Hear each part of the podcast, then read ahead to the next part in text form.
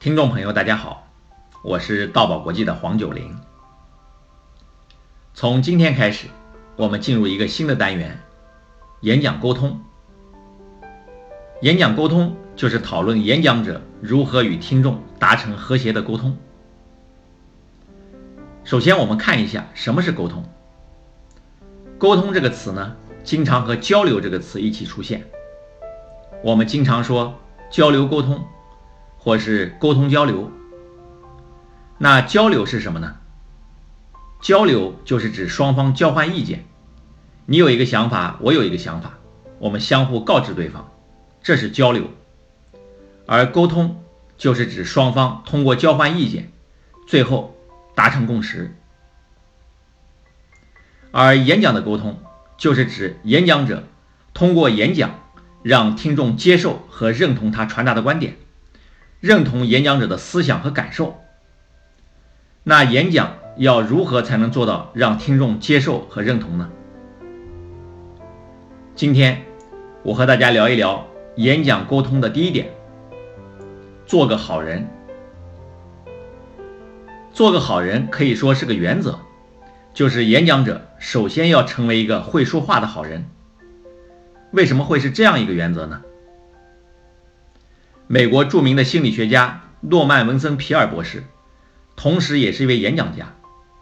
他曾经提到过这样一件事：他说，有一次，我和一位演员同时被邀请发表演讲，我和他并不是特别熟悉，我就安静地坐在他的旁边，因为马上就该我上台演讲了。那位演员就问我：“你好像紧张。”当然了。我每次站起来演讲之前，我总是有点紧张，因为我很尊敬我的听众，这种责任感就会让我略微感觉到一些紧张。难道你不紧张吗？演员说：“不会，为什么要紧张啊？听众是很容易被你牵着鼻子走的，他们就像是上了瘾的鸦片鬼一样。”皮尔博士说：“那我不同意你的观点。”我认为听众是至高无上的裁判，我对他们怀着极大的尊敬。后来，皮尔博士读到一些报道，说这位演员的声望正在下跌。皮尔博士就特别确信，因为这位演员从心里就有对别人轻视傲慢的想法，不懂得尊重别人，对听众没有诚意，当然他也赢得不了别人的尊重。一个人在台上演讲的时候，他的态度和诚意会暴露无遗，听众也会真切地感受到。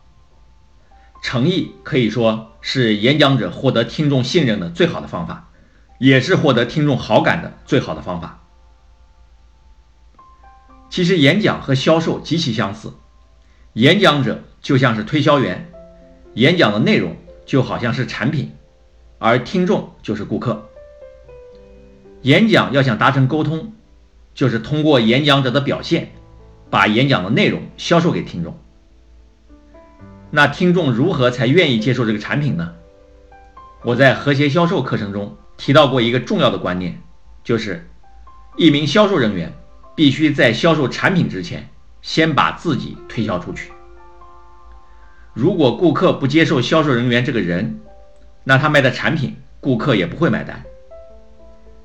演讲也是如此，如果听众不接受和认同演讲者这个人，那演讲者传达的思想和观点，听众也很难认同和接受。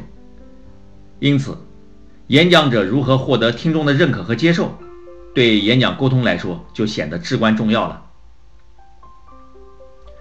公元一世纪罗马有一位雄辩家，也是一位演讲家，叫昆提连。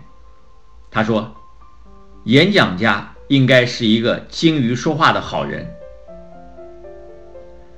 这让我想起在我们演讲开场单元中提到的白岩松演讲“人格是最高的学位”中那个故事。一个年轻人向世界最有名的大提琴家卡萨尔斯请教，如何才能成为一名优秀的大提琴家。卡萨尔斯意味深长地回答了这个年轻人，他说：“年轻人。”你要先做一个优秀而大写的人，然后再做一个优秀而大写的音乐人，最后才能成为一名优秀的大提琴家。套用一下卡萨尔斯的话，就是如何能与听众进行有效的沟通？我认为，首先要成为一个优秀而大写的人，然后再成为一个优秀而大写的演讲人，然后你就能和听众做有效的沟通了。当然，涉及到做人，那是一个比较大的话题。我希望以后有机会专门和大家分享做人方面的知识。在演讲方面，演讲者对听众有诚意，有助人的善念。和爱人之心是非常重要的，这些一定能激起听众对演讲者的善意与好感。好，今天的节目就到这里，大爱能言，善道为宝，我们下一期节目再见。